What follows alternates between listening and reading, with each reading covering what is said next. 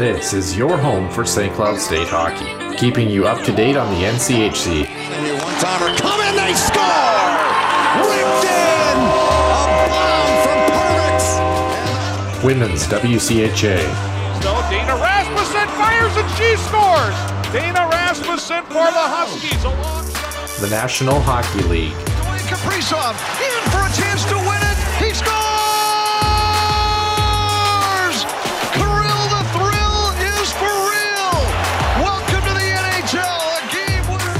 and everything from the state of hockey. St. Cloud Cathedral is now 42.6 seconds away from wrapping up the school's first ever title. Welcome to the Huskies Warming House Podcast Den.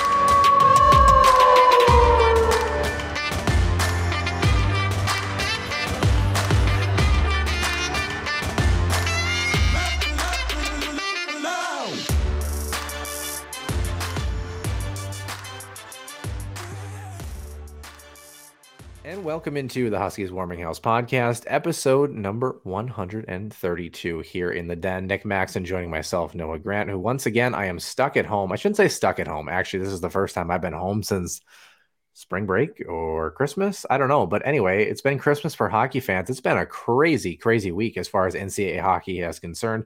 Uh, Friday scores. Um, a lot of intrigue, I guess, moving into uh, the week. Some non-conference schedules, um, and even some conference plays. Some Big Ten teams getting underway that are getting their first games under the belt as well. We'll talk about that in the main portion of the show. Of course, men's side, uh, St. Cloud State is off, but we'll kind of preview their series against Wisconsin. And then on the women's side, they are at Ohio State, and then getting ready for hey. Who else but Wisconsin on the women's side as well? Minnesota Wild continuing to roll uh, with the Dallas Stars here, their last preseason game before they get ready for the regular season. And then our extra ice session. Nick, we've got to talk about it again because Hockey Canada just cannot stay out of the limelight. And uh, Yeah, we'll leave this, it at that. this is bad. I mean, well, and it's gotten to the point where let's put it this way that finally some repercussions that should force some changes are happening. Yep. Let's put it that way. yeah, definitely would agree. And it was one of those episodes that honestly didn't even want to revisit them. And because the men were off and because of their actions, uh, like they like they have they, us to. they have to be in the show this week, unfortunately. But we'll have some fun with it as always with the regular portion of our show as well. Center Ice View News and Notes and the Huskies Illustrated Round. Wow. The Huskies Illustrated Roundup. Let's try that again. Uh, headed your way here on the Huskies Warming House podcast. Center Ice View News and Notes. Center Ice View provides you with the best coverage of St. Cloud State Huskies hockey from game notes, recaps, photos, and more. Go to centericeview.com.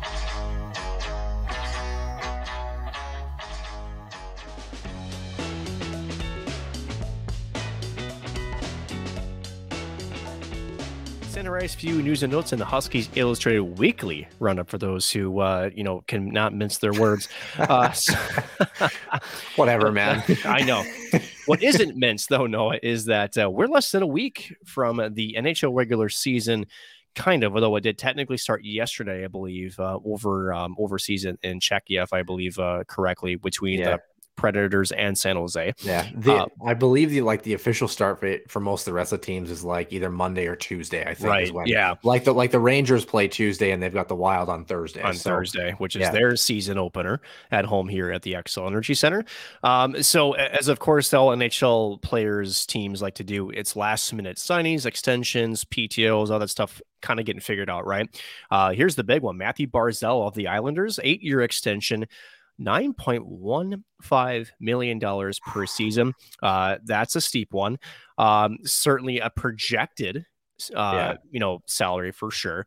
Uh, that's the th- here's the thing. He's 25 years of age, so he's just entering the prime. Uh, one season left at seven million. So if you think about it, uh, Noah, it's it's not really much of a raise if you want to call it that. So this is, Yeah. you know, and of course the Islanders banking on the fact that we, we've seen him produce at spurts and hoping to continue to do so um, in longer spurts here with this extension, which kicks in after Yeah, this season. yeah, they struggled last year, and so did Barzal for that matter. Yeah. Um, I mean, he finished whatever it was, second or fourth on the team, whatever it was. He still had 59 points last year. Um, so uh, yeah, it's um, it's it's a projection that I think any team would take their chance on, just given his Mhm. body of work to this point.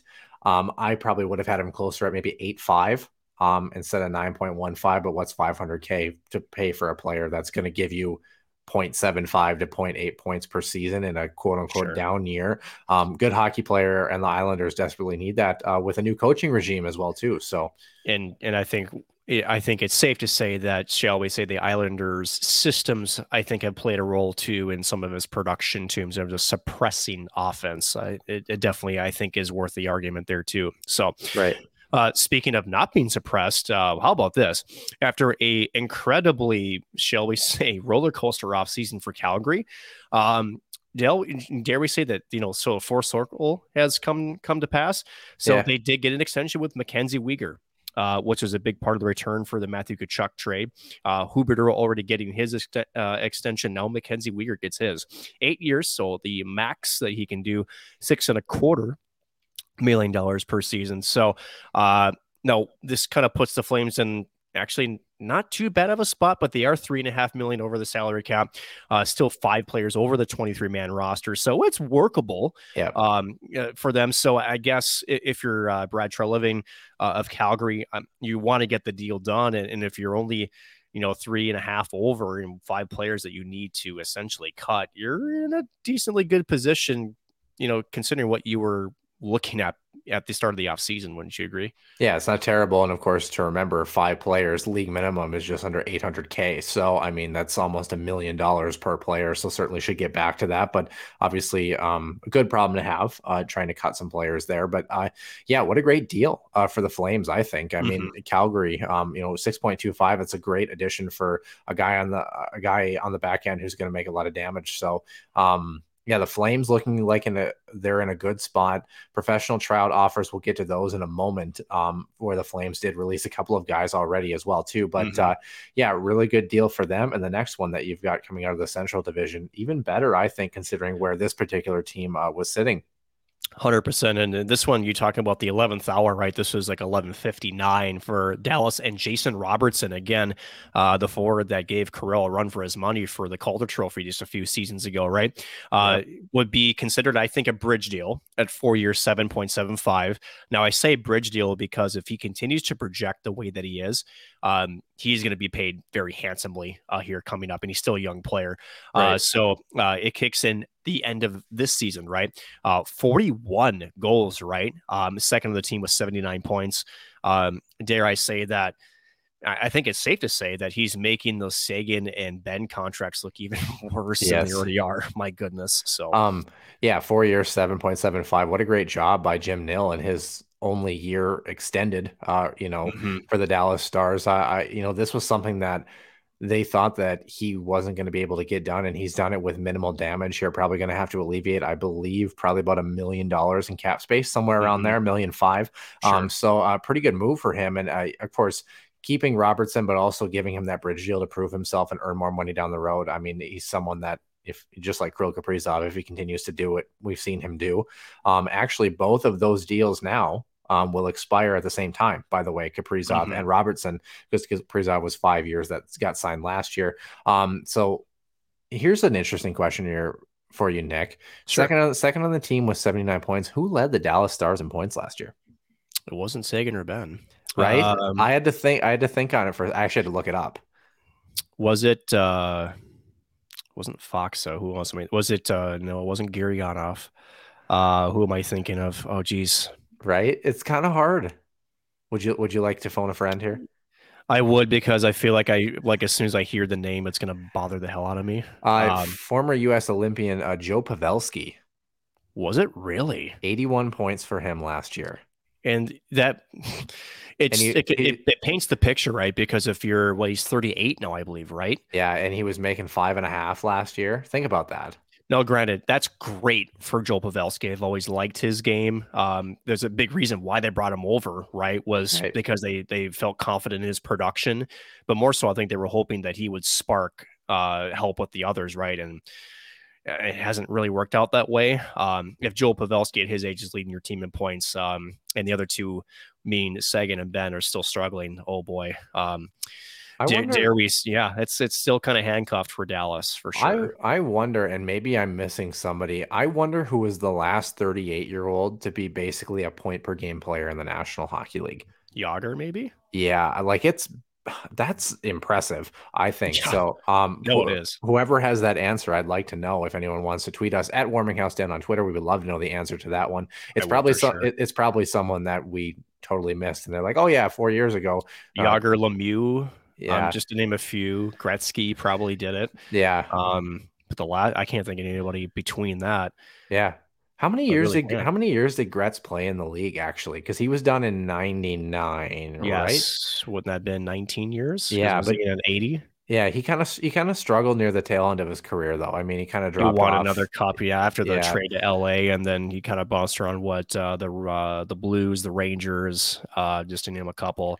Yeah, Um, I just and, and when you're playing for Mike Keenan in St. Louis, it doesn't help either. So yeah. Su- super curious, um, Nick. Before we get to your last one here, I did just hear this one today. I don't have the terms on this one. Also, Calgary Flames. We talked about them. Daryl Sutter also getting an extension. Extension, Calgary as well too. So multi-year extension, if I recall. Yep. So and he's definitely earned that, uh, uh earned that contract. A, a respected coach, um, in the NHL for sure. Yeah, certainly has. Um, how about we stay up north here, Nick, for your last topic? A bit more of a controversial one. Yep, and we covered this, right? So this is the Montreal Canadiens because there's no stranger to controversy up there on north of the border. Uh, we're talking Logan Mailloux, right? Um, they did sign him to an entry level deal. Um, so here is the statement from uh, General Manager Kent Hughes. He says, "quote This is a decision that we have thought through very carefully. Uh, having Logan around members of our team and hockey operations staff is good uh, for a good part of the summer. Allowed us to gain a greater appreciation of Logan Mailloux, the person. He has an opportunity to affect positive change. We will work to support him in any efforts that uh, towards that goal. And Logan does recognize the impact of his gesture, and of course, the process continues. Uh, that's about the safest statement you could ever preach uh, for, for Yeah. Logan Mailloux. Uh, but uh, I- I'm not sure what else has to be said there, Noah. I think Time time will tell. Yeah, that's about it. Yeah, time will tell. Well, let's talk about time. Uh, and how about some uh, trades uh, in the passage Yeah. of time? Two years left on the deals for each of these pl- these players. Basically, a one for one with a second round draft pick coming from the Canucks as well. Headed to Mhm. Chicago, uh, Jason Dickinson and that second rounder in 2024 going to Chicago. On the other side, defenseman Riley Stillman uh, heading back towards the Vancouver Canucks. Vancouver gets 1.3 million dollars in cap space, but they are Mhm. just under 700 thousand dollars over. Um, Stillman has two years left, 1.35 average annual value, 12 points in 52 games last season for him. Chicago on the other side, getting that draft pick and Jason Dickinson, Yep. who was kind of a standout player for the Stars a couple of years ago. Um, it's his eighth season in the league. I think people for, tend to forget that a little bit. Six of those Yeah, uh, spent with, with, Dallas. yeah, with the Dallas Stars. 27 years old, two years left at 265 average annual value, 11 points in 62 games last year. So kind of a change of scenery. Yeah. Yeah. and uh, good for Chicago here. Um, that second rounder again, you're you're seizing the opportunity to get to build your draft capital. Uh, Chicago, as we uh, very clearly know, is in co- complete and total you know strip down mode. Uh, You know, at this point, just waiting for Toews and Kane to be either shipped off or not re-signed, right? Um, Yeah. But good on Chicago to, to seize the opportunity of, of a team that's trying to shed some cap um, and just for him to throw a second round pick and there's a sweetener. Um, good on, on Chicago for getting that draft capital. That's a good deal for them. Yeah. Kind of a, I don't want to say a nothing trade, but kind of a very, It's a it's a cap trade. dump. It's Yeah. a cap dump. Let's let's be real. yeah. That's all it so, is. Yep. Uh, change of scenery for both guys. Have to see how it pans out. Speaking of uh, scenery that players will be leaving, I guess, uh, professional tryout cuts. Um, Mhm. that has have gone on here as we hit the tail end of training camp. Alex Galchenyuk in Colorado was cut due to significant injury. Uh, apparently, the report is that they actually really liked him, Mhm. um, but he sustained an injury that they think is going to keep him out for at least probably a month. Uh, so I don't know if they're going to revisit that. That's tough. I mean, I, I always like Alex Galchenyuk as a player. Um, when he was with Minnesota, he's kind of been a suitcase. He's incredibly streaky. Um, Yeah. Very, uh, shall we say, a, big liability defensively as well. Uh, I know that's been Yeah. a big cut, and then even offensively too. He was uh, his time was Minnesota, right? In the right situations, he shined, but more often than not, uh, he was a ghost. And that's Yeah. been a big uh, mark on him. And mind you, he was a uh, top ten pick, if I recall, wasn't he? Um, you know, Oh, going back question. back in his day. I'm pretty sure he was a high round, uh, if not even top five, um, if I if I recall correctly. Um, but just never really had consistency in his game at the NHL level. So it's sad to Oh my- see, but Oh my gosh, you are right. Third overall and back in 2012. Um, mhm. wow, that's weird.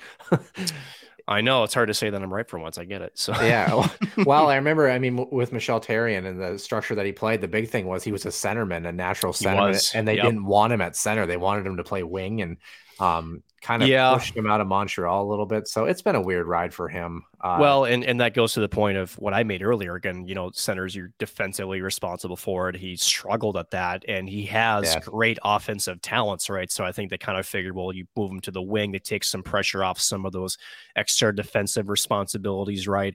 And right. Uh, at least use the natural offensive talent that he has. And again, it just never, it never uh, appeared in Montreal. Again, a couple changes of scenery, it just he just never caught on. It's it's it seems I don't want to call it a waste because that's I don't want to. It's I don't want to disrespect El Galchenyuk, but it just kind of feels like he could never really settle kinda, with one team and just kind of relax and, and just yeah. develop. It just kind of seems like it was mismanaged. Maybe that's the best way to phrase it. Yeah, just kind of left a little bit to be desired. Yes. Uh, on the other side, the Edmonton Oilers have cut ties with Jake Virtanen and his professional tryout. I know they got a lot of flack um, on social mm-hmm. media about that too as well. You can check more about that. We talked about it a couple episodes ago, but just look it up and you'll understand uh, where we're coming from on that one. Sure. In the last group, uh, Cody Eakin and Sonny Milano both gone from the Calgary Flames. They are only retaining yep. defenseman Michael Stone um, on a PTO. Of course, Stone was with the team last year, so they're going to keep keep taking a look at him probably uh, tonight or tomorrow is probably their last game. I'm assuming, uh, just like got a day before so, the regular season, so whether they got to sign him or he's got to go. So yeah, so it should be interesting. Um, so yeah, those are our professional tryout cuts, and then I thought this was kind of interesting uh, to round out the show here. Nick, ten teams entering the season this year with a new head coach in the National Hockey League. Mm-hmm. In the mm-hmm. East, Philadelphia, Florida, Boston, the New York Islanders, and Detroit. And in the yep. West, Chicago, Vegas, San Jose, Dallas, and Winnipeg.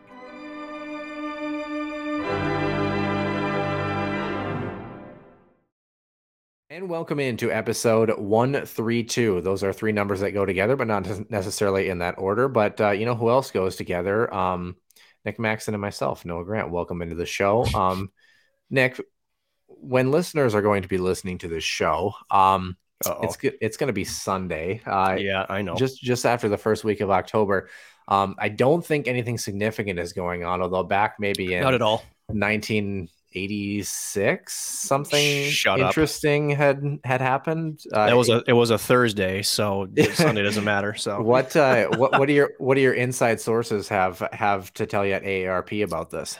Uh well, that's that's public information. That's not secret sources, but uh, um, apparently the the number attached to my name is changing.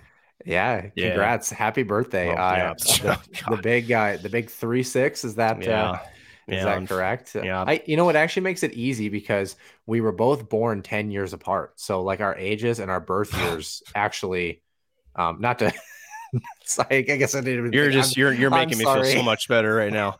hey, we'll say this way: I'm on par with Matt Zuccarello with his jersey number. We'll just leave it at that. How about that? And, and almost the same age. Is he not 36 as well? I think I'm older. Let's Honestly, take a look here. I, I think, think, I'm older. He's like 35 or 36. I don't know. I, I think he's 35. How are your lizard properties? That's what I want to know. Uh, good question. I don't know. Matt Matt Zuccarello. This is this is interesting here. The National Hockey League apparently has a website, so let's open oh, it up. Do. He is 35. Um, mm-hmm. uh, September 1st, 1987. So okay, I got him by like 13 months. 11. 13. 11. September would be a month earlier, right? Or 11. Yeah, 11. Okay. I did it backwards. this is why we don't do math here in the Huskies Warmer Nose podcast. Someone called someone someone called the nursing home. Nick's gotten out again. Um yeah, seriously. um, I need to press my life alert. He'll find me. Yeah, but it's uh it, it's it's kind of crazy. I mean, it, that's exciting, you know, and of course you got some big family things uh planned from what I've heard too. Um yeah, as well. And it, it's kind of nice. That's part of the reason too. Um not the full reason, but of course recording on Saturday so that does affect some of our NCAA stuff, so we'll get into that Nick. Um, anything else you want to add about your uh, your big day before we? well, I'll just say it feels different this year. Um, really, it, it does, yeah. and it's not, it's a not, good thing. Not, not like arthritis, like just different emotionally, right?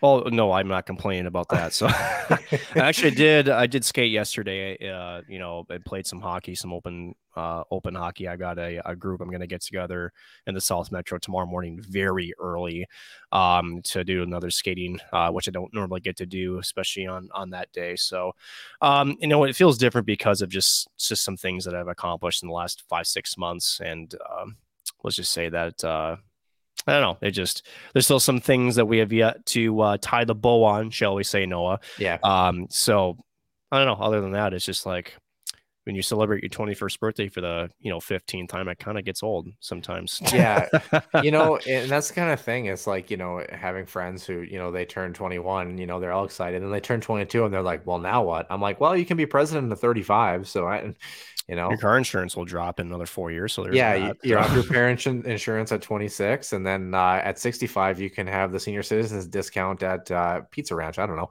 um but, but, but nonetheless of I all mean, the it- places, Pizza Ranch, of course. I don't even think they offer a senior discount. I mean, would a buffet offer that? I don't think so, right? I Some do. yeah, I'm not sure. Um, yeah, but it's it's kind of interesting, you know, as we look forward. Um, crazy to think that we've been doing this show over two years now, right? Almost, we're getting close to three. Actually, Yeah. closer to three than we are to two now. Yeah, you know, and I and I was looking back. Actually, had a really nice um, shout out to Heather Weems, NCHC commissioner, had a really nice thing to say about our last episode um, as college hockey got started. So thank you to her with that. Um, and also did get an email um, about uh, a podcast company. It's like a ranking company. I don't know how legit they are. I didn't really investigate, but they did list us um, as the 25th most popular NCAA focused podcast um, in the country. Oh. So, so I don't know how accurate that is, but uh, I don't know. I'll Hmm, take it. I guess. I guess. So- yeah, yeah, yeah. Not Here's quite your sure. here's your like you know your thumbnail for you, and here's 25th and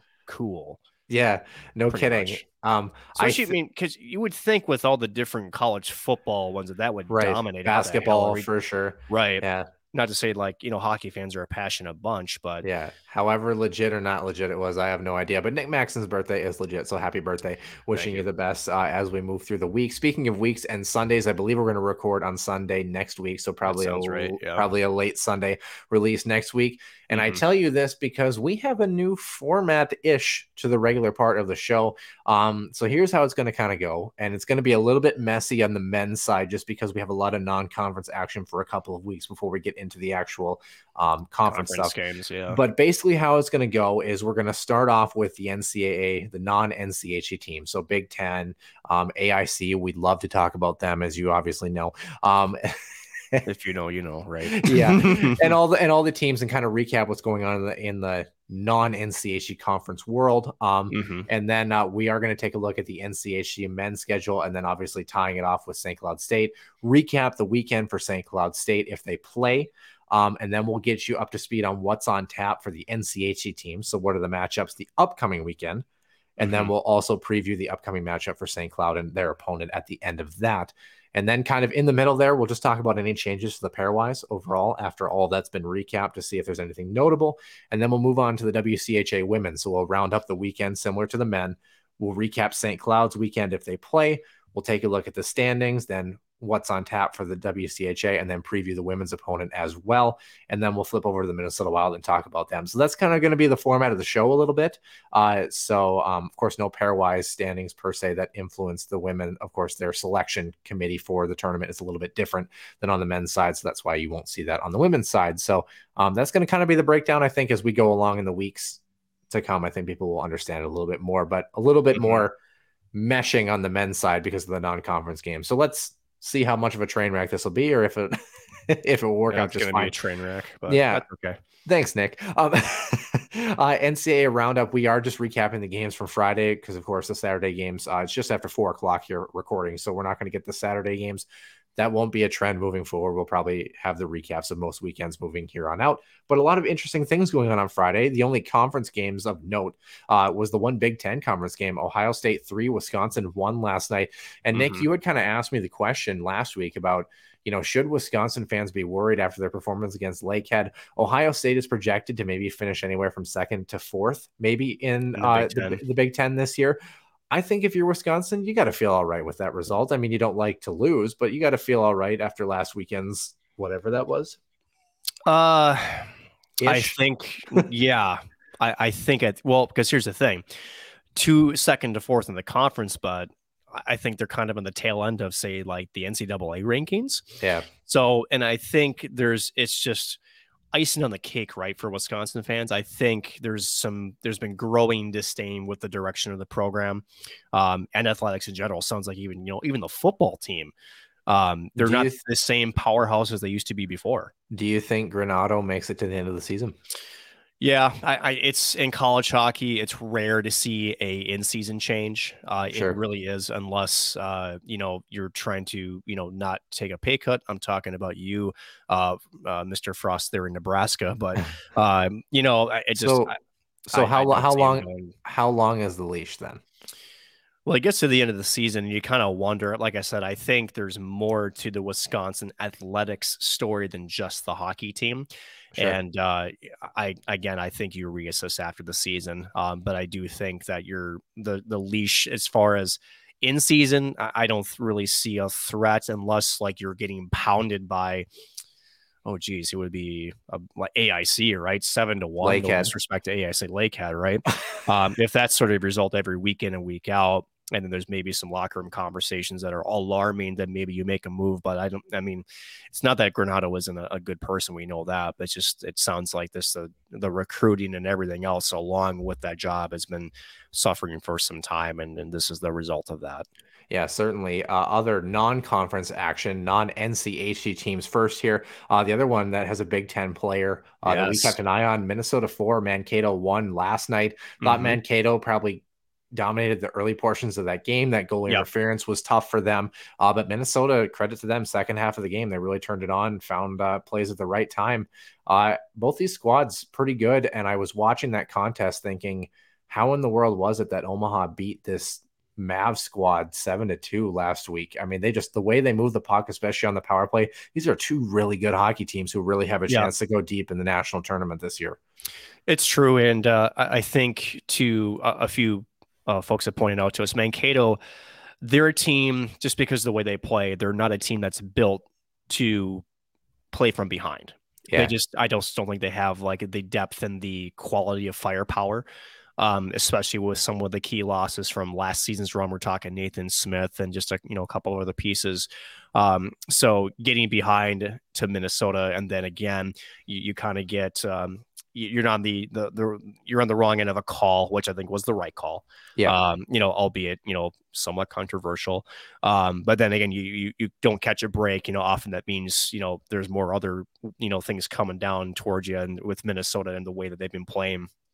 Uh, especially with how, how much depth they have up front, that was going to be a tough match. And uh, I I think was it Brock Faber? They interviewed him uh, just before this weekend series, and and they were expecting to be a close, you know, tight knit type first Right. game.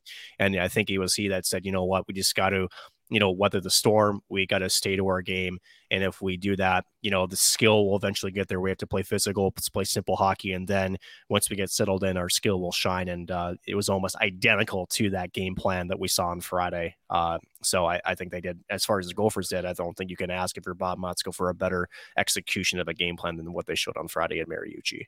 Yeah, of course, recording this on Saturday. Game time tonight is at six o'clock, so I'm excited Yeah. to preview that one. I don't think the score the score was much closer than a four to one score. I think that's misleading if you look at the box. I mean, a very good hockey game, uh, very exciting to watch. So, Right. um, another team that actually, um, lo and behold, played their game this uh, Friday. Uh, Michigan seven, Lindenwood four, about comparable to where Minnesota was, beating them six to four. I don't really want to focus on Michigan, although whatever you want to do. Um, this Lindenwood team is not half bad this year, Nick. No, they're not. And you know, you're scoring four on Michigan. You're scoring four on the Gophers. I mean, you've Yeah. got some promising things. Obviously, How about sorry? How about that breakaway goal last weekend? Oh, pretty nice. disgusting! that was not that was nasty. Backhand T drag. Oh, So, and and that's just it, right? Um, you know, first year program. You know, you have skill there. There's no question that there's, you know, you have the right pieces there. The where the, question is going to be over time, you know, as you continue to develop the program, what does that depth of talent look like? I mean, ask St. Thomas in year two, right? Is there can they continue to evolve uh, and transition to Division One? Um, if you're talking about a starting place, Lindenwood actually doesn't look that bad. You're absolutely right. yeah, they they look pretty decent. Another team that looks really good. Three more scores on the non-conference side here. Bowling Green three, Michigan State one. Bowling Green Uh, looks good. Of course, former Minot Minotaur Miroslav Mucha, the new captain of Michigan State, moving over from Lake Superior. But I digress. Bowling Green, uh, they're a team that has kind of been a sleeper pick the past couple of years to make the NCAA tournament. Uh, curious to see how their strength of schedule looks this year. But uh, yeah, they're a group that uh, kind of continues to rumble along. So Mhm. curious to watch them. They I always like their setup too, the, the kind of the brown shells, like the deep brown Yeah. shells, and their color scheme. I always kind of like that. Uh, Arizona State beating Bemidji State by a score of three to nothing. This ASU Mhm. team, I think, They're is good. for real this year. I They're don't know. I don't know if they make the tournament, but they are definitely They're that- going to be in the conversation. They'll be a, they'll be a bubble team. yeah. 10 to 10 to 20 would be where I would put them in the country, depending on how good their year is. I feel Mm-hmm. like is maybe a good little sitting spot for them. And then uh, St. Thomas losing four to two to Alaska Fairbanks last night. Of course, Tommy's fans wanted to kind of get a comparison. Seems like Fairbanks actually has had a pretty decent little start to the season as well too. Mhm. So, um, anything you wanted to add about any of those scores, Nick? Uh, you know, going back to Arizona State, 100%. I mean, they gave uh, Duluth a run for their money last weekend. Um, you know, coming out on the uh, winning end this time against Bemidji, um, who Bemidji talk about uh, a club that's going to, I think, take a step back. And I mean that respectfully. They, it's just, I don't know where the offense comes from from the Beavers. They're to, it's going to be a tough one for them this year. Yeah, certainly agree. Uh, speaking of tough ones, let's move over to the NCHC teams. Niagara four, Omaha three last night. Oh, Nick. boy. Um, that's a tough one for Omaha, depending Yes, on how it is. Niagara does this season. And I, again, don't know a whole lot about Niagara, but historically they've struggled. Mhm. Um, so yeah, Omaha after coming off the high, unfortunately for them, an exhibition game, so it doesn't really count for them in the Nope. pairwise last week. this one does. yeah, that uh, that one stings. Of course, they're going to be back at it tonight. Uh, this Omaha team, we had them pick seventh in the NCHC, as did pollers for the NCHC media. Um, do you get the sense that this team's Achilles heel is going to be consistency right out of the gate here?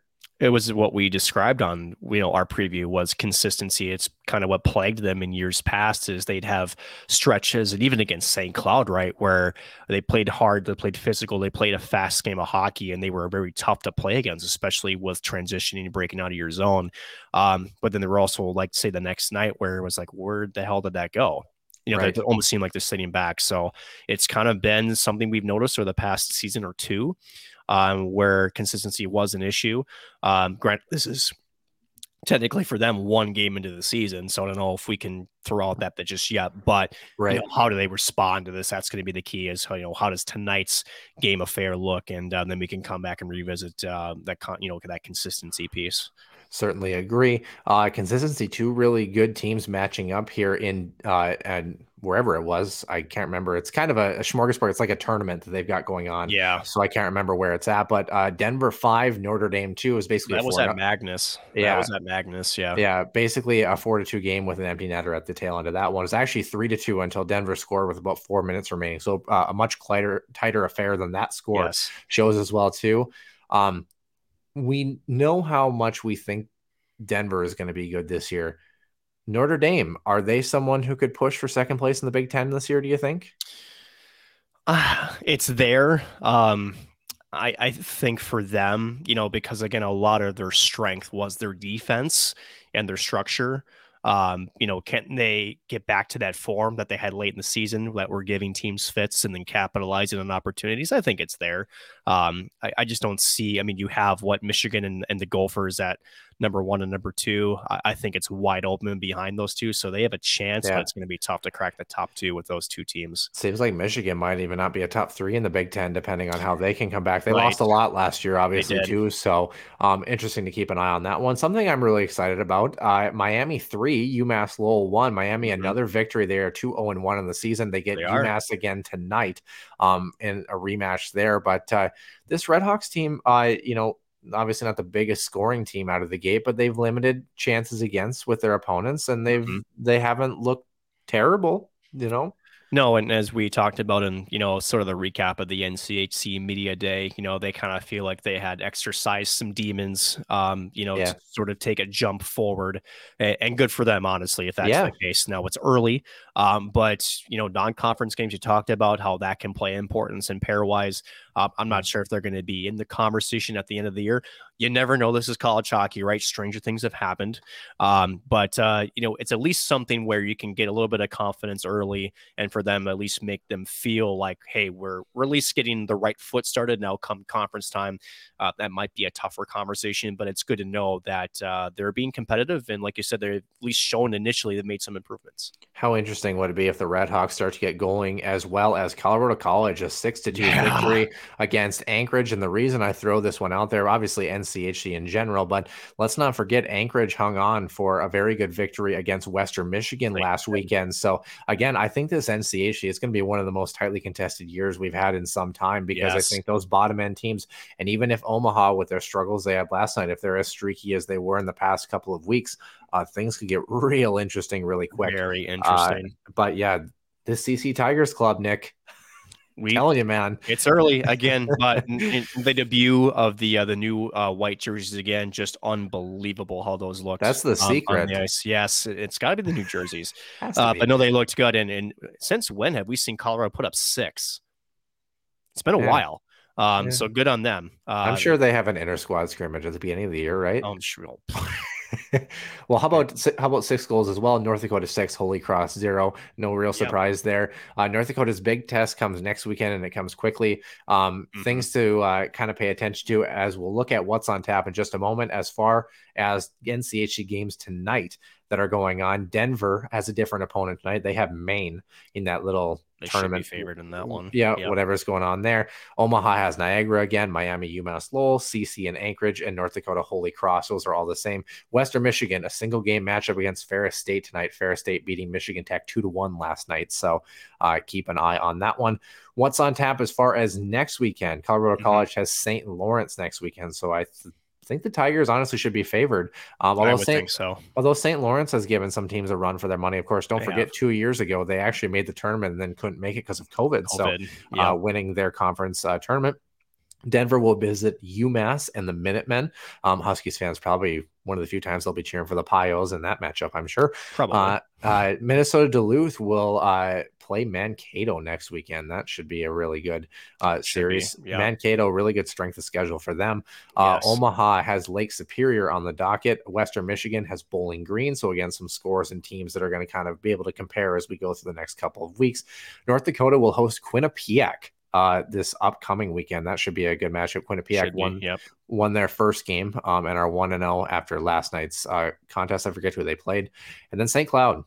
They've got Wisconsin in Wisconsin next weekend. Yep, at let's talk. Center. Yep, let's talk about them, Nick. Uh, Wisconsin obviously is going to come off that weekend against Ohio State. Curious to see how they do tonight on Saturday. Um, really, we've kind of known that Wisconsin's kind of been an up and down team, but as a lot of coaches, especially someone like Brett Larson would say, we've got to focus on ourselves. If you're St. Cloud, you've had a week and a half off, you're trying to get back into game action, pretty successful, you know, soiree against St. Thomas. What are you taking from that matchup? What tweaks are you making? And ultimately, what do you expect heading into next weekend? We got to feel confident in a couple of things. Uh, special teams was good for St. Cloud. Um, again, power play looked better. Um, you're getting production from players that you were hoping to get more from, including, say, Veeti Miettinen. You're getting offense from your again with Dylan Anhorn. So there's some positives there. Um, and also, you only let up one goal all, all, all weekend against uh, St. Thomas. So your defense looks solid. Um, I think there's a lot to like. But again, we keep preaching this. It's early, right? Um, yeah. And I think the big thing for uh, for Brett Larson and their top six is, you know, how can we continue to get more elevation out of say guys like Jami Krannila, I just named one of them, Zach Okabe, right? Uh, Kyler Kupka, uh, guys who essentially they're counting on as those veteran presence guys. Can't believe we're saying that with some of these guys. These were yeah. the Wavell babies not yeah. that long ago, right? And these now are you know kind of being counted on to be the veteran leaders, right, of this squad. Uh, can we continue, you know, elevate their game? Ironic that it uh, comes on Nick's birthday weekend, but anyhow, I digress. Oh, thanks. Um, but uh, yeah, you know, it's um, but that's really what it is. It's and that is continue to again get the freshmen uh, more acclimated to the system, see improvements in especially away from the puck. Um, with those guys, uh, Adam Ingram looked good, uh, but can he continue to uh, you know sort of uh, get everything uh, you know under under tune maybe is the best way yeah. to phrase it. And then um, I guess in net, there's still kind of a question in net, and that's not a bad thing. Yeah. For St. Cloud, when you have uh, you know uh, three quality goaltenders, and then the other big question, because there hasn't been really anything, is you know, what's the status again of Josh Lidke? Is yeah. will he be available? Is he going to be out for an extended period of time? I imagine it's be closer to next week, say midweek. We're going to probably have at least an answer for the short term on Josh uh, and maybe potentially long term, depending on you know what's uh, what's delivered for as far as the news is concerned. Yeah, the radio silence is kind of interesting, and it either means that uh, something long term is there, or it means that St. Cloud is playing this a little bit close to the vest and hoping that he's going to be a game time decision or something like that, mm-hmm. as they or a week time decision, uh, so to speak. Goaltending situation wise, Nick, you know, I kind of wonder if St. Cloud has a really good run on Friday night against Wisconsin. Does James Gray get his first action early in a St. Cloud sweater? I would not be opposed to that. Um, no, but you kind of wonder too the message you send with that. Right. You know, and, and what I mean by that is for those playing the home game, as my favorite phrase is, um, you're almost telling Wisconsin that you're kind of a pushover in yeah. a sense.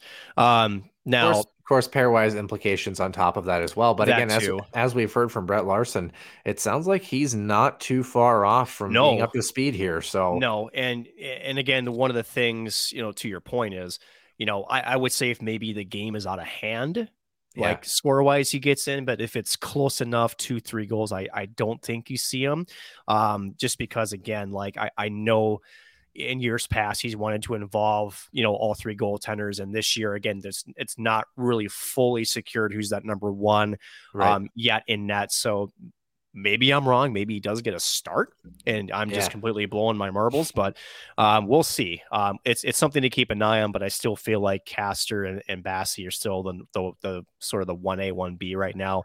Yeah. Uh, with James Gray being the two, and mind you, that's not like you mentioned, not far behind.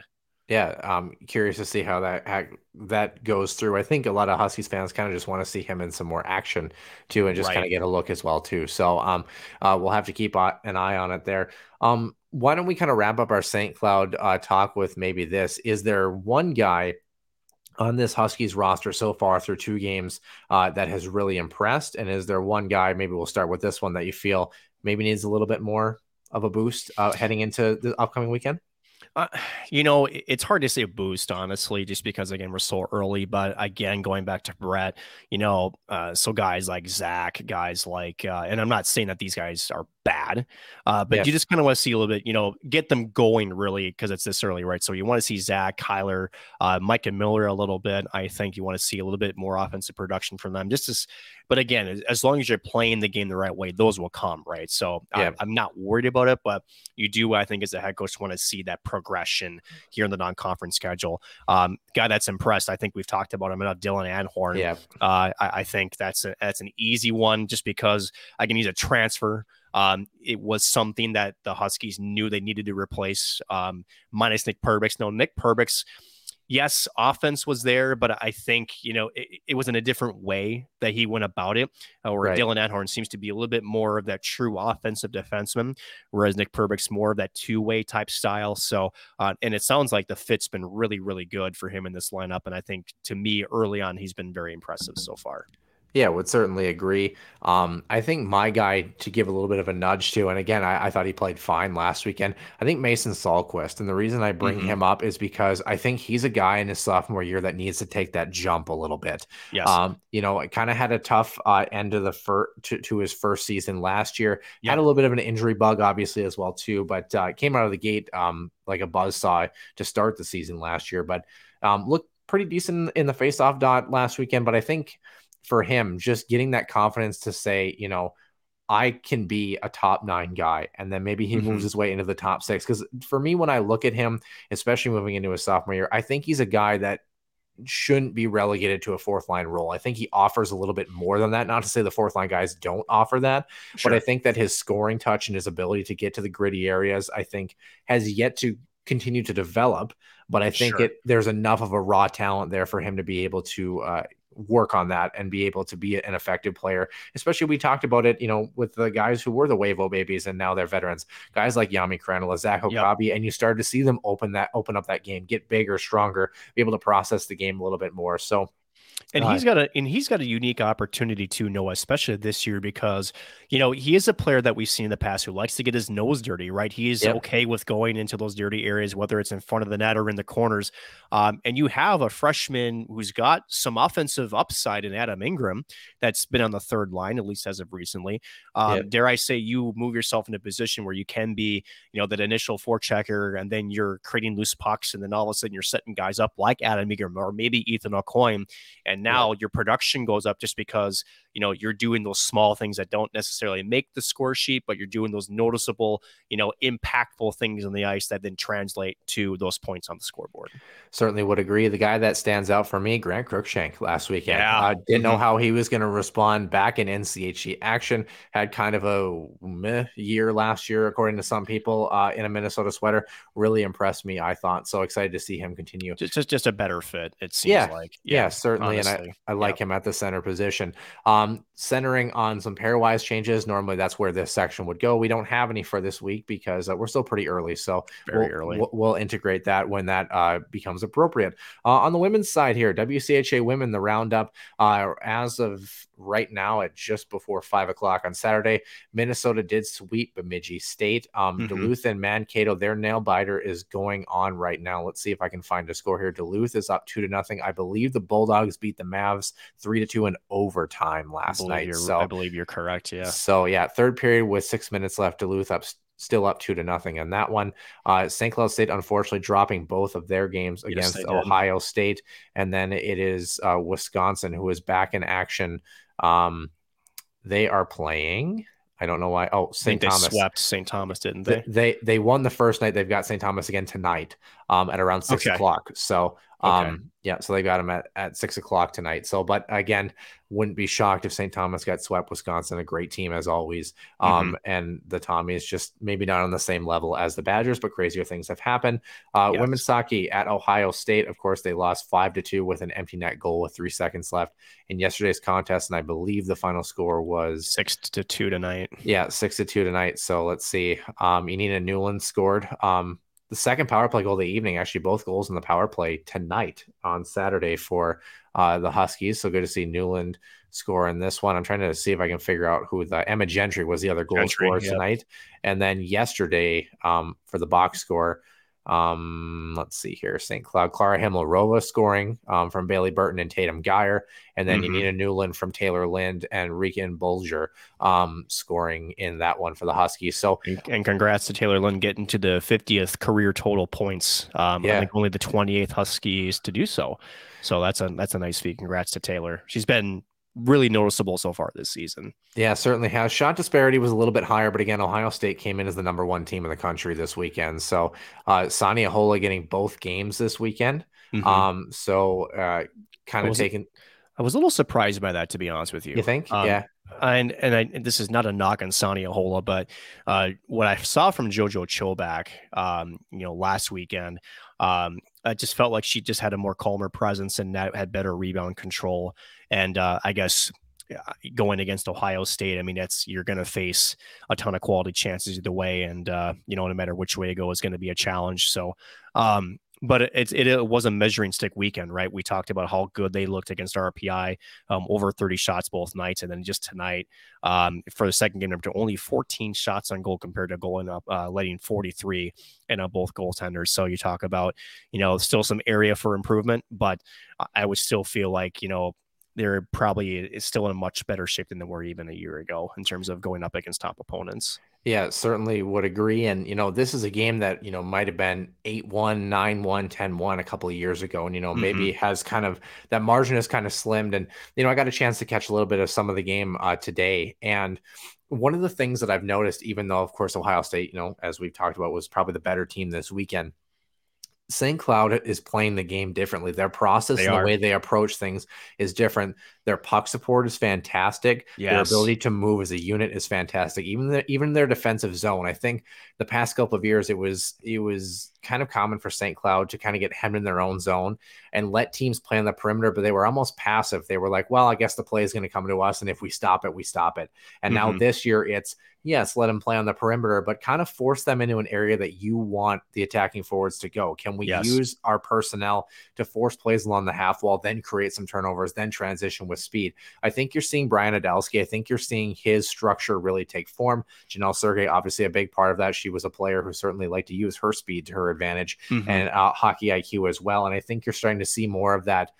I don't want to say free flowing defensive structure, but it it relies a little bit more on instinct because yep. there's a structure in place, but players also have to be able to read and react and kind of use that hockey IQ to force players into areas they want them to go. well, and to your point, Noah, not impressive. To cut, not to cut you off, but Yeah, you're good. again, when you're funneling pucks into areas, that makes the anticipation part of the game a little bit easier, right? Because then you're sort of cutting away their options.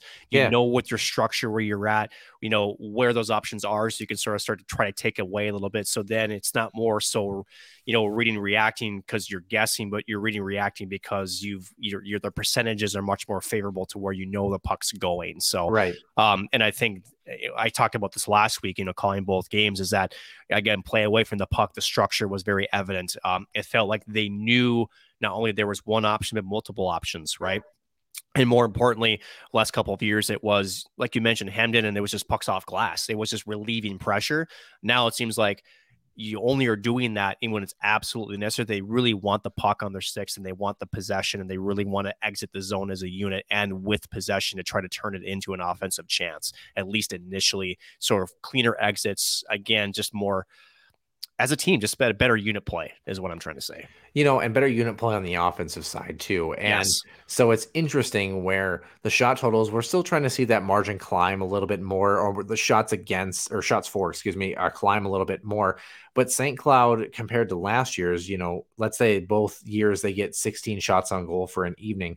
It feels like you have at least three or four high danger opportunities, or you're potting one or two of those goals at least at a minimum now this year Yes. where they're Mhm. able to convert. And so, sure, they might have a bit more of an opportunistic nature against some of the better teams, but they're able to convert. They're able to execute two power play goals in the game. Uh, you know, tonight, even by losing by four goals, that's something that strikes to me is that when they get that man advantage, when they're able to create uh, an odd man situation in the corner, able to cycle, create two on ones in the corner, they're effective. Their offensive play is really opening up, and they've got some Yes. players that one can score goals, and two, like you talked about last weekend, they're able to recognize more than one option or create their own options. Correct. And that's Yeah. something that we've been missing a lot from teams in the past. And also something that really hasn't been noticed a lot. Um, maybe since Olivia Hansen a little bit, Rachel Herzog actually a couple years ago, I would say so. defensemen willing to shoot pucks, filter pucks towards Yes. the net a little bit, and that's a, that's a big thing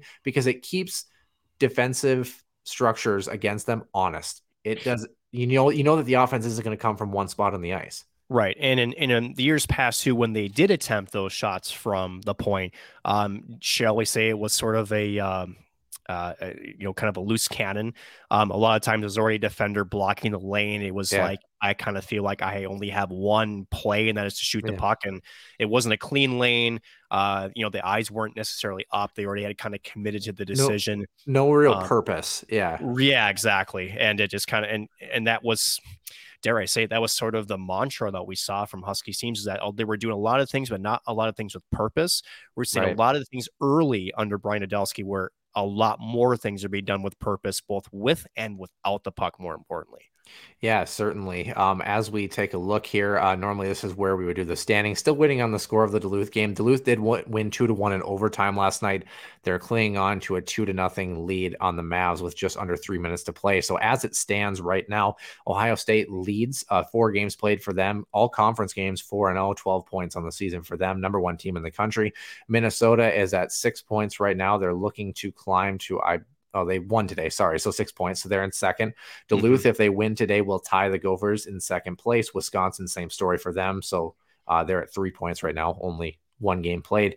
Then Bemidji State, Minnesota State, St. Cloud, and St. Thomas all do not have a win as we start off conference play. So uh, Mhm. top four teams Ohio, Minnesota, Duluth, and Wisconsin, something that we've been akin to seeing uh, throughout the past couple of years in the WCHA. So, but again, it's early as we pay attention to one of those teams, Wisconsin, who's got St. Thomas later tonight. Mhm. Uh, that's going to be St. Cloud's matchup. If you if you are St. Cloud um, and you're looking forward to Wisconsin, Mhm. what do you take from this weekend in a weekend that yes, you lost both hockey games. Second game maybe wasn't particularly close, but Mhm. it seems like the fundamental play of this team is growing into a product that you can get behind. Right, and and a couple of things too. Uh, Huskies took, uh, I think, a little bit too many penalties to uh, six minors for 12 minutes, and again, you're going to have to limit those opportunities, right, for Wisconsin, much as the Huskies are starting to take more of an advantage of uh, for the power play. Again, penalty kill uh, last week was perfect. Um, you know, but you, you, still can't continue to play with fire, especially with some of the talent you're going to be facing. Also, face-offs have to improve.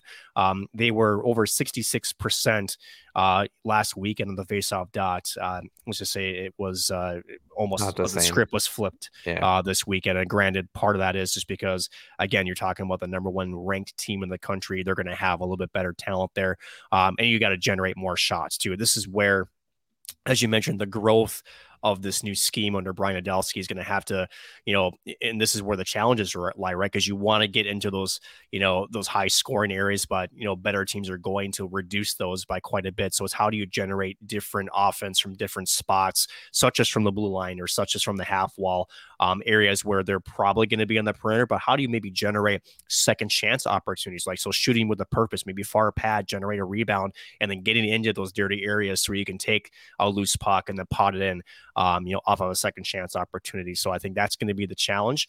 And then also trusting the system, right? This is still a newer adventure for this club. You got to trust the fact that you'll start getting results. And as you mentioned before, um, this could have easily been, like we mentioned before, 9 1, 10 1. Um, you know, even just a year ago, this is 6 2.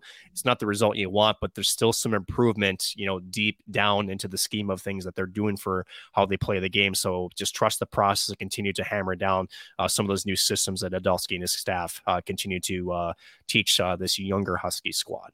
Yeah, excited to kind of see how they respond. Another big test for them this upcoming yeah. weekend against Wisconsin at home. So it's in the Granite City. So make mm-hmm. sure that if you're around, uh, go to that hockey. And of course, the men are in Wisconsin next weekend. Women are at home. So yep. um, other action around the WCHA women, uh, St. or St. Thomas hosts Franklin Pierce. Uh, Minnesota and Mankato have a home and home next weekend. Then Ohio State is in Bemidji Saturday and Sunday. They're the only games that are on the tail end of that weekend. So uh, excited as we pay attention. For those who forgot, by the way, WCHA a little different than the NCHC in their point breakup, kind of ish, um, or following the NCAA protocol. Um, whatever I'm trying to say. Anyway, three points for a regulation win, two for an overtime or shootout win, and then you get one point for an OT or shootout loss. Um, so that's the point breakdown for the WCHA for those paying attention to the standings as we go through them for the year. Nick, before we hit our extra ice session, very quickly, the Minnesota Wild wrap up their preseason today against the Dallas mm-hmm. Stars. Uh, their home and season opener is next Thursday against the New York Rangers. That's on the 13th. Will be the Rangers' second game of the season. Um, we're kind of getting down to the wire here. Um, and I only want to ask one question because I think we're going to talk about the Wild a little bit more next, next week. week. Yeah. Um, Sam Steel and Marco Rossi, do they make this club? Yes. Yeah and so does Nic Petan, and so does Andrej Sustr. Um, okay, Whoa. I do. I do think that um, Schuster offers a little bit of you know that complement of size. Um, and I think he showed some good instincts actually in a couple of tip plays with Sam Steel. I think Nic Petan has looked good in his role too. Um, he might be sort of that, you know, extra forward maybe, you know, on most nights, but you know, for for Minnesota, you know, you and again in the pro leagues, right? If you're going to be a championship contender, you can't have enough depth, right? I think Nic Petan comes in and slots in if say you have an injury or what else have to be. I, I think he's developed and shown enough for me. I think he makes the squad. Um, a couple other guys that uh, are still up, right? It was that. Uh, was a Doer was still up. There was a couple other young guys. Probably that Duhaime. What about uh, a guy by the name of Calen Addison? I think he's there too. I think, you know, especially with some of the passes he's made through the neutral zone. Uh, Zuccarello's go, uh, just the last preseason game where it was that a set neutral zone play, right? Yeah. Um, uh, Addison, he makes that whole play happen with his vision from the back end and quick transition. Um, that sends Zuccarello in completely almost untouched uh, from the blue line in. So I think, uh, and he's been effective and noticeable on the power play, which is what they really have been missing from uh, Matt Dumba. Um, I know that that name every time it comes up, everybody goes, "Well, when's he getting traded?" Uh, he he's he, he's not. I'll tell you that way, unless the Wild completely collapse in the regular right. season, which they won't. But um, I, I, think you, I think he's in for that purpose, and I think he's going to bring a nice extra element to the blue line, which they've been missing for the past couple of seasons. Yeah, should be interesting. Obviously, paying attention to the goaltending situation. I think Filip Gustavsson has looked all right in a wild sweater. Um, and he's gonna of, need to. He's gonna need to. Honestly, yep. I think you need to get no no less than 25 to 30 games out of Gustavsson um, to make sure Fleury can be you know healthy and ready for a, a, a Stanley Cup uh, run. Because if he's not um, well sort of the chess pieces you you moved in the offseason that kind of uh, shall we say not worked out what uh, you desired Yeah, certainly. Um, of course, only 23 years of age in his contract year as well. So Mhm. paying attention to that as we move forward, paying attention to all things related to hockey, none of which, uh, or everything of which, however you want to look at it, Hockey Canada, as we head on to our extra ice session.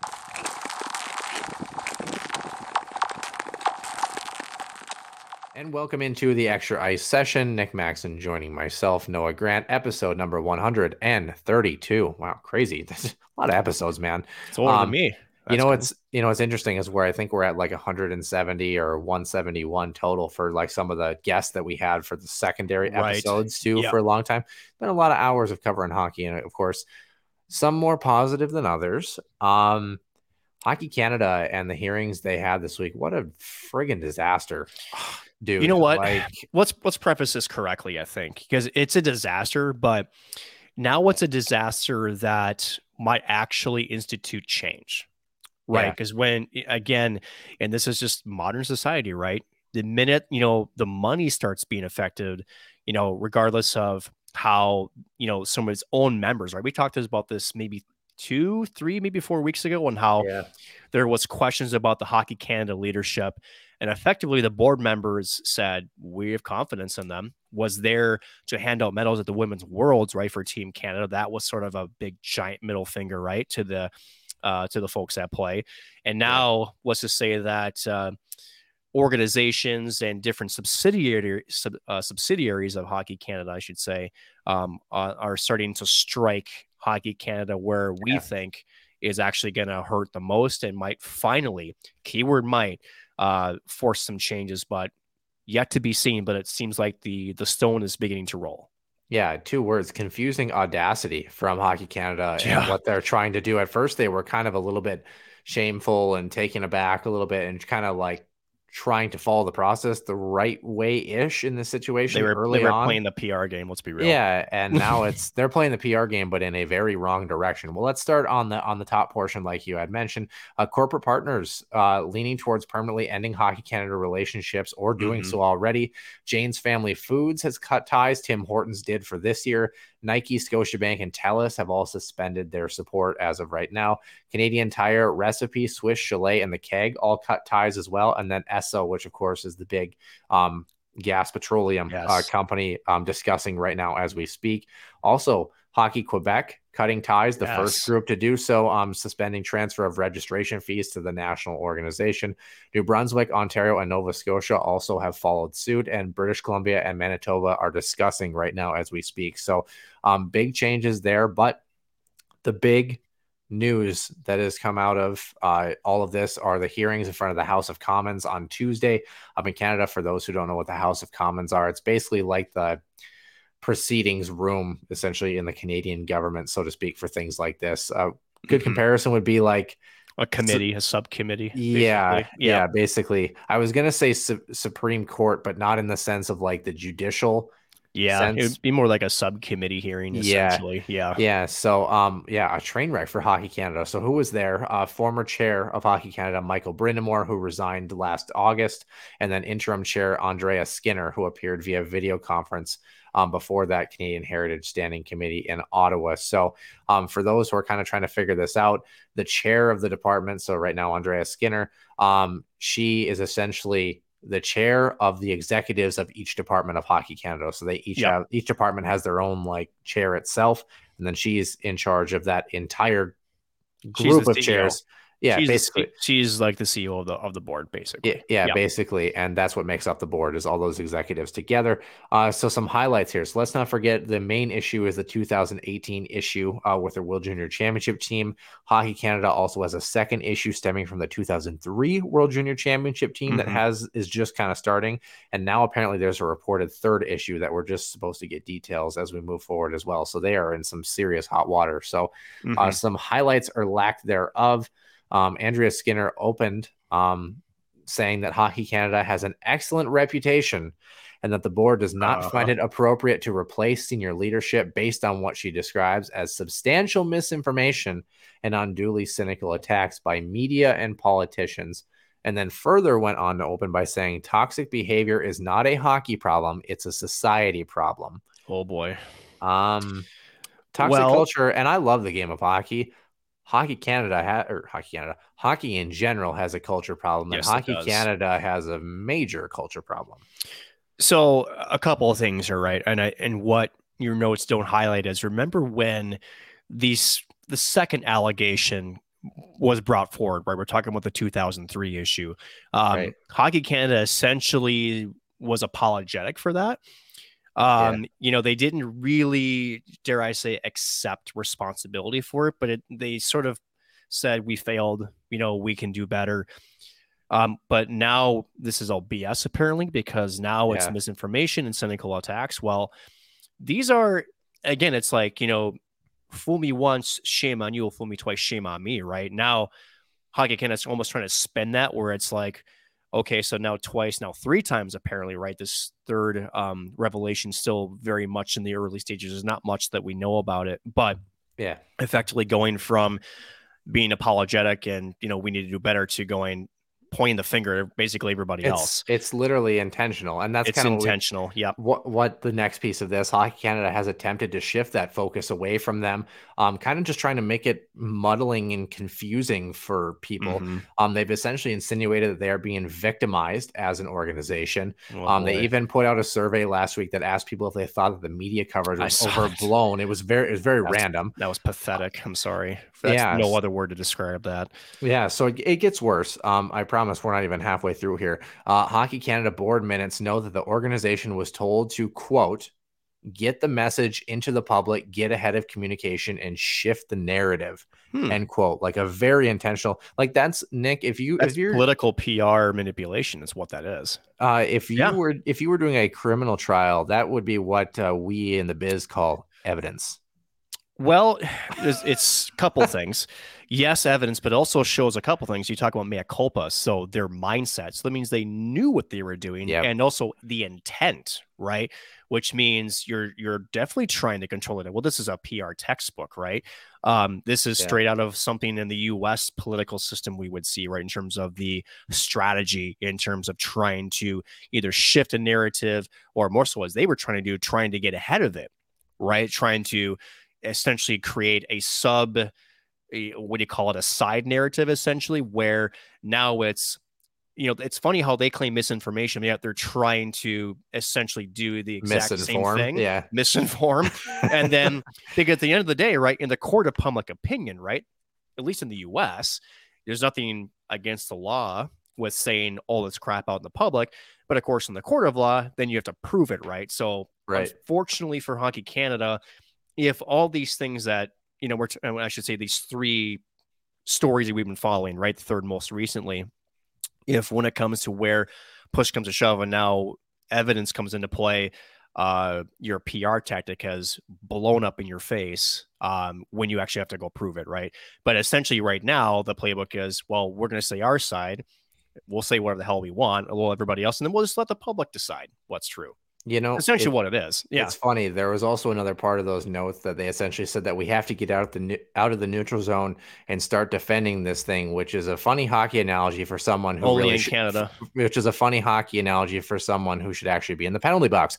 Um, nonetheless, here, or should uh, I say eject, or should I say you know ejected? you yeah, know, and uh, player safety for suspension. review. Yeah. Yeah, Although Shanny might let him go uh, back in the Maybe. day. Uh, Yeah. with that being said, Hockey Canada also says that they handled the 2018 situation, quote, appropriately, and said that they didn't go public for the victims, essentially peace, uh, even though they gave millions to the victim to essentially be quiet. Um, you generally don't uh, give people Right. millions of dollars because you're concerned about them.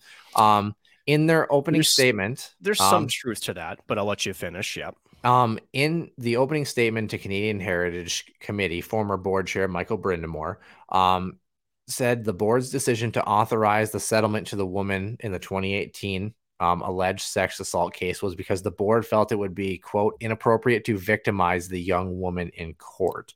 Now, Uh, okay. th- the issue with this, um, you're right. There's a hint of truth to this if the woman has expressed herself that she feels that. It That's doesn't. red herring, right? It doesn't seem that she did that. No, that's and and that's the part that's missing. That's the red herring, which is they're trying to spin the narrative that is like, oh, we don't want to hurt her. And as you mentioned perfectly, that you know, and, and granted, they're in. Uh, Maybe I shouldn't say that, but you know, there is that fear, right? A lot of reasons why some of these situations, we're not just talking about hockey Canada, but you know, sexual assault in general, is you know, is that fear of that public, you know, the public opinion of when if stuff does come out, right? It's Right. you know, and and so I get that. Um, not to say that's what's happened here, but to what to what we've been describing specifically here, um, you know, you you don't offer a settlement, meaning you are wanting to keep it quiet, but then try to say no, we're paying it because she wanted the money and she wanted to keep quiet. No, you're trying to keep it out of your limit to protect your own image. That's that's the actual the actuality what's happening. Right. So uh, it still gets worse, Nick. We're almost to the bottom. I, I Oh, promise. uh, the board um, also have talked about CEO Scott Smith. Of course, was the same guy who decided to go hand out some Yep. medals Yeah, uh, talked for, about that earlier. Yep. for the women's championship. Um, they they were asked. Uh, Andrea Skinner was asked um, by one of the House Fathers um, to grade Hockey Canada CEO Scott Smith on his role right now, and she said, "quote I would say he's conducting himself as an A under the circumstances." Uh, two words again, hy- hyphenated, I believe. Uh, tone deaf. We talked about that before. Mhm. Hockey That's Canada ha- for those who are paying attention.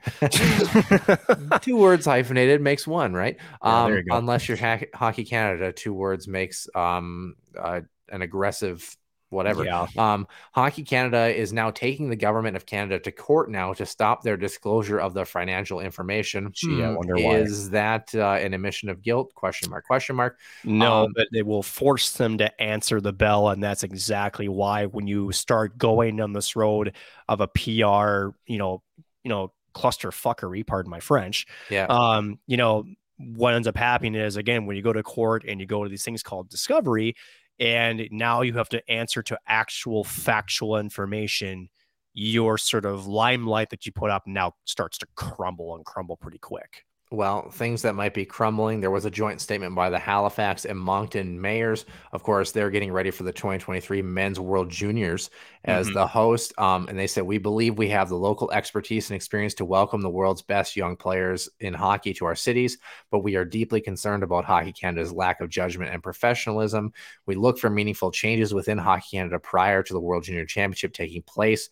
As mayors, we have discussed our growing concerns as the Hockey Canada situation unfolds and we believe accountability is paramount. We, we will be discussing this matter further with our council colleagues and provincial hosting partners. So that's a big deal, too. Mm-hmm. And the last little piece here that I've noticed before we just kind of discuss uh, is that Hockey Canada, the scandal has actually affected business operations heavily at TSN, um, Mhm. according to executives. And of course, let's not forget Rick Westhead, who's done a fantastic job with this um, is reporting and they support Rick in this. But the, one of the issues is um, some of their biggest draws for um, TV rights comes from the World Juniors, Yes. um, and also a lot of their support and a lot of their startup and uh, continued revenue uh, essentially comes from covering Hockey Canada Hockey related Canada. events. It's a big deal for them. So it's there's kind of this real divide of church and state for them as well too. So um, Yeah. Nick, you know, as we go through all of this with Hockey Canada, I I really want to know this. Um, what part of this blows your mind the most? Because in my eyes,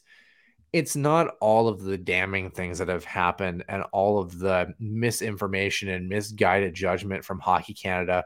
It's how they don't even have the wherewithal or the respect of people that have been affected by their actions to at least say, hey, we really screwed this up here and we've got a real problem. You know, if Andrea Skinner, who of course uh, comes into this, and it's interesting because um, we don't know if it was Andrea Skinner, but when CEO Scott Smith went to present the medals, he did it because, quote, a woman told him to do it. They didn't even verify what woman it is. I don't know. of course what- not. was it a woman on the street? I, I don't know. Who says But- it was a woman? Who the Yeah, hell it, that's what I'm saying. But like, here's the thing: is like, how do you look at all of that and not have accountability?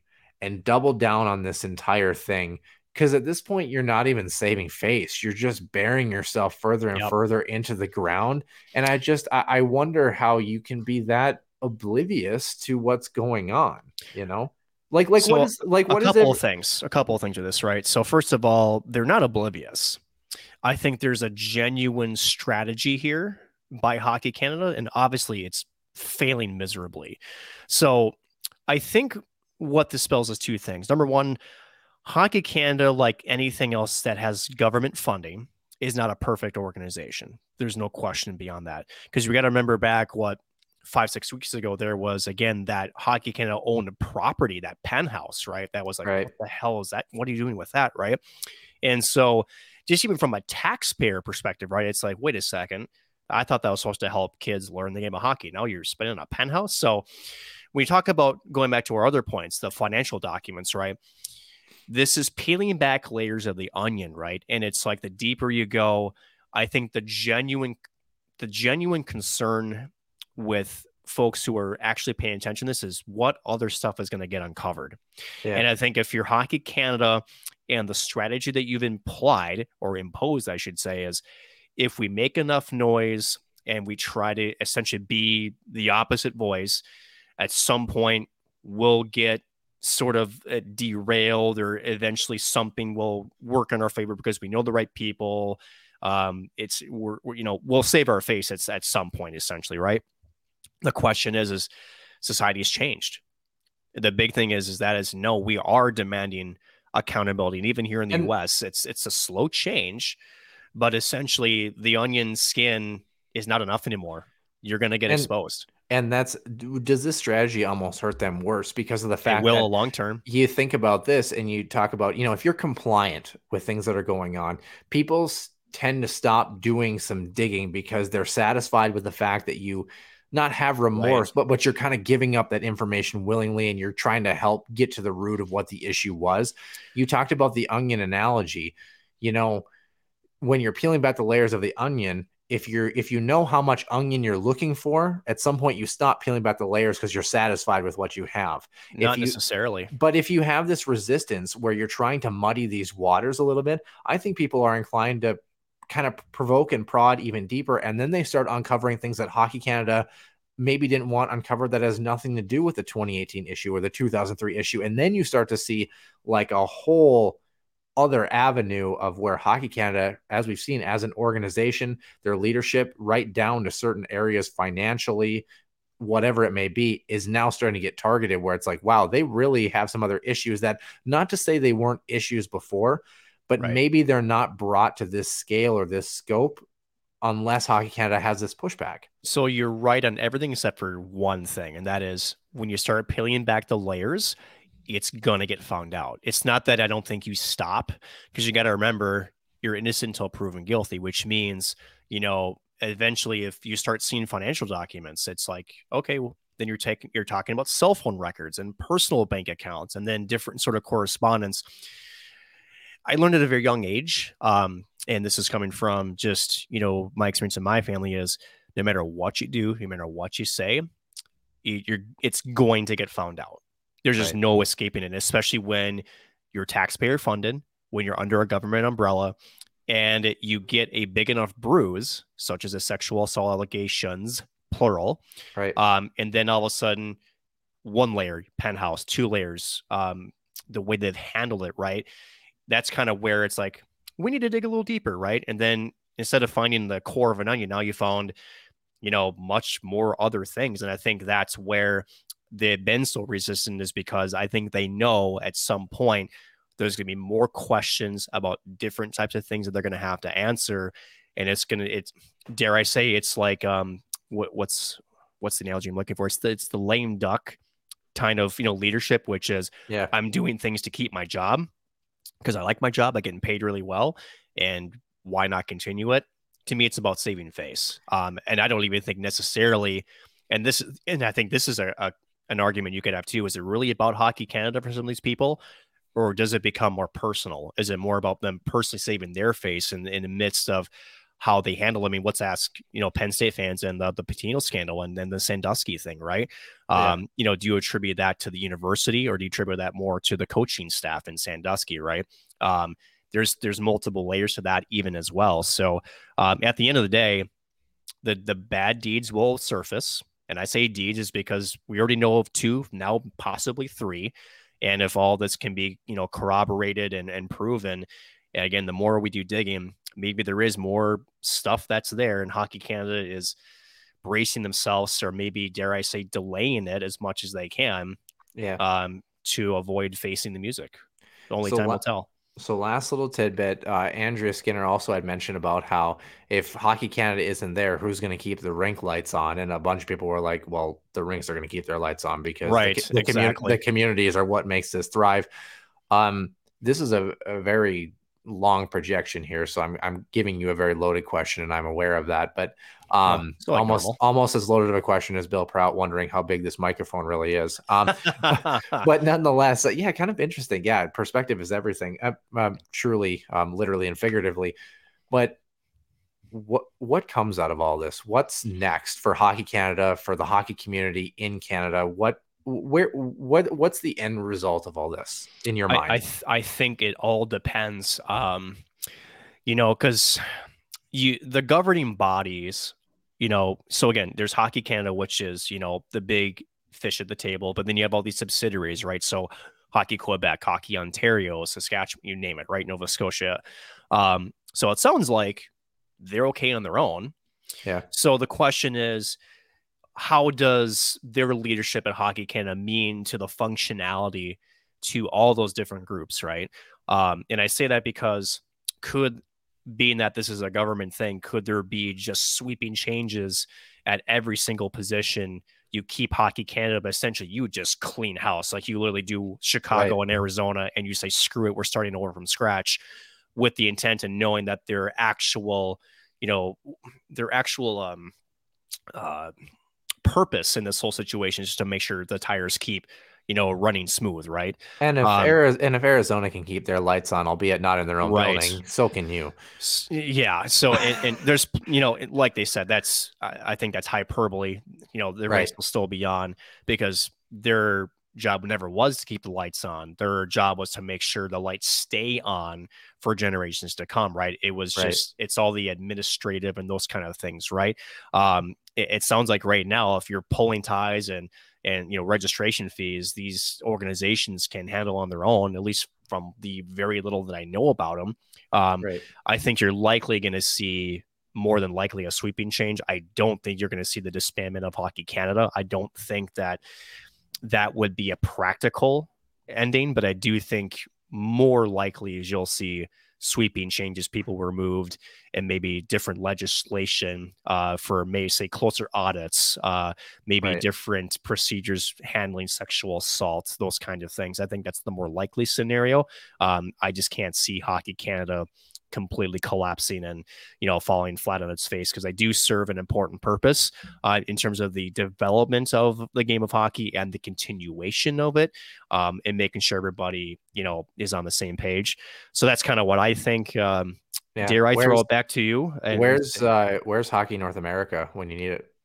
right? Seriously, Overarching body. overarching yeah, body. I- Yeah, I think what's going to come of this is we're going to have a much better framework in place for being able to handle um cases like this. Maybe not only like Mhm. you had mentioned uh, months ago, not only within the game of hockey, but just with sports as a whole. The proper Yep. reporting services, the uh, independent reviewers and avenues to be able to to process these things, and and that's the thing. It's like it it's not. This is going to sound stupid, but it's not on Hockey Canada to handle these instances it's on them to be able to reference them to the appropriate authorities. authorities or circumstances. So if you have an independent uh, firm or uh, group, essentially, kind of like the NHLPA or whatever it may be, like an organization like that, where that's what they do is review, then your job is you're a mandatory reporter, essentially. exactly. Even if it involves you, your job is to report it. And I think that's where we're going to be headed I because think the, so too. Yep. because the accountability within many things, not just Hockey Canada, but in the National Hockey League, the NFL, the NBA, whatever it may be, youth communities, even in, in some capacities. Um, how do we handle that appropriately? I think that's going to be where down the road. I don't know how long it's going to take, but I think that's where we're going to get to. So, and I and just a slight comment on that. Yeah, no, and because that's where it's failed, right? Because yes. essentially the mandatory reporting, which is already in place now for most of these organizations, right? Um, you know, it's failed because essentially it's it is their responsibility and it should be their responsibility to a degree, right? right. Um, because you know, and that's the thing where it's hard, right? Because even if you have this independent body per se, right? That's in charge of being an anonymous source of reporting, you know, what sort of power do they have to actually investigate to shall we say subpoena like force people to come testify um, is there protocols in place to protect victims such as identity you know uh, concealment and those kind of things? Um, right. are those things made public even during the investigation stage or do they stay kind of more private as things are worked out right?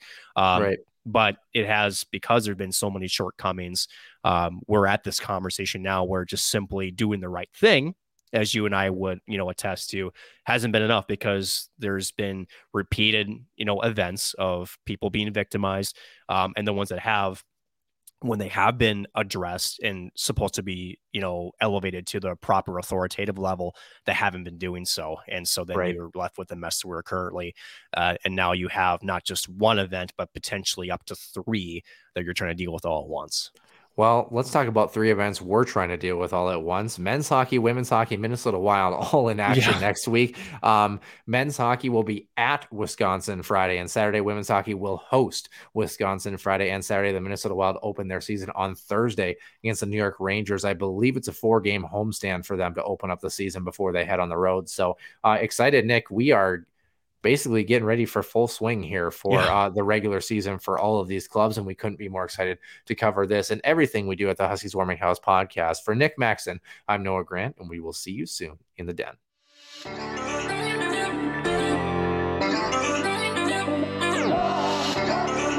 one timer coming, they score! Ripped in! A bomb from Rasmussen fires and she scores.